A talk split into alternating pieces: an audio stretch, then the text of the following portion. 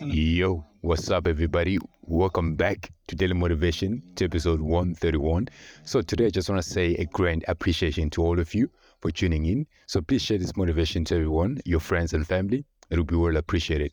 So, I want to talk about how it's so important to remain diligent, to remain steadfast at all times. No matter what comes your way, do remain strong. Hold on to that firm foundation. Never allow anything to get you down. Uplift. Listen to something that's going to help you build up. And remember, God's got your back.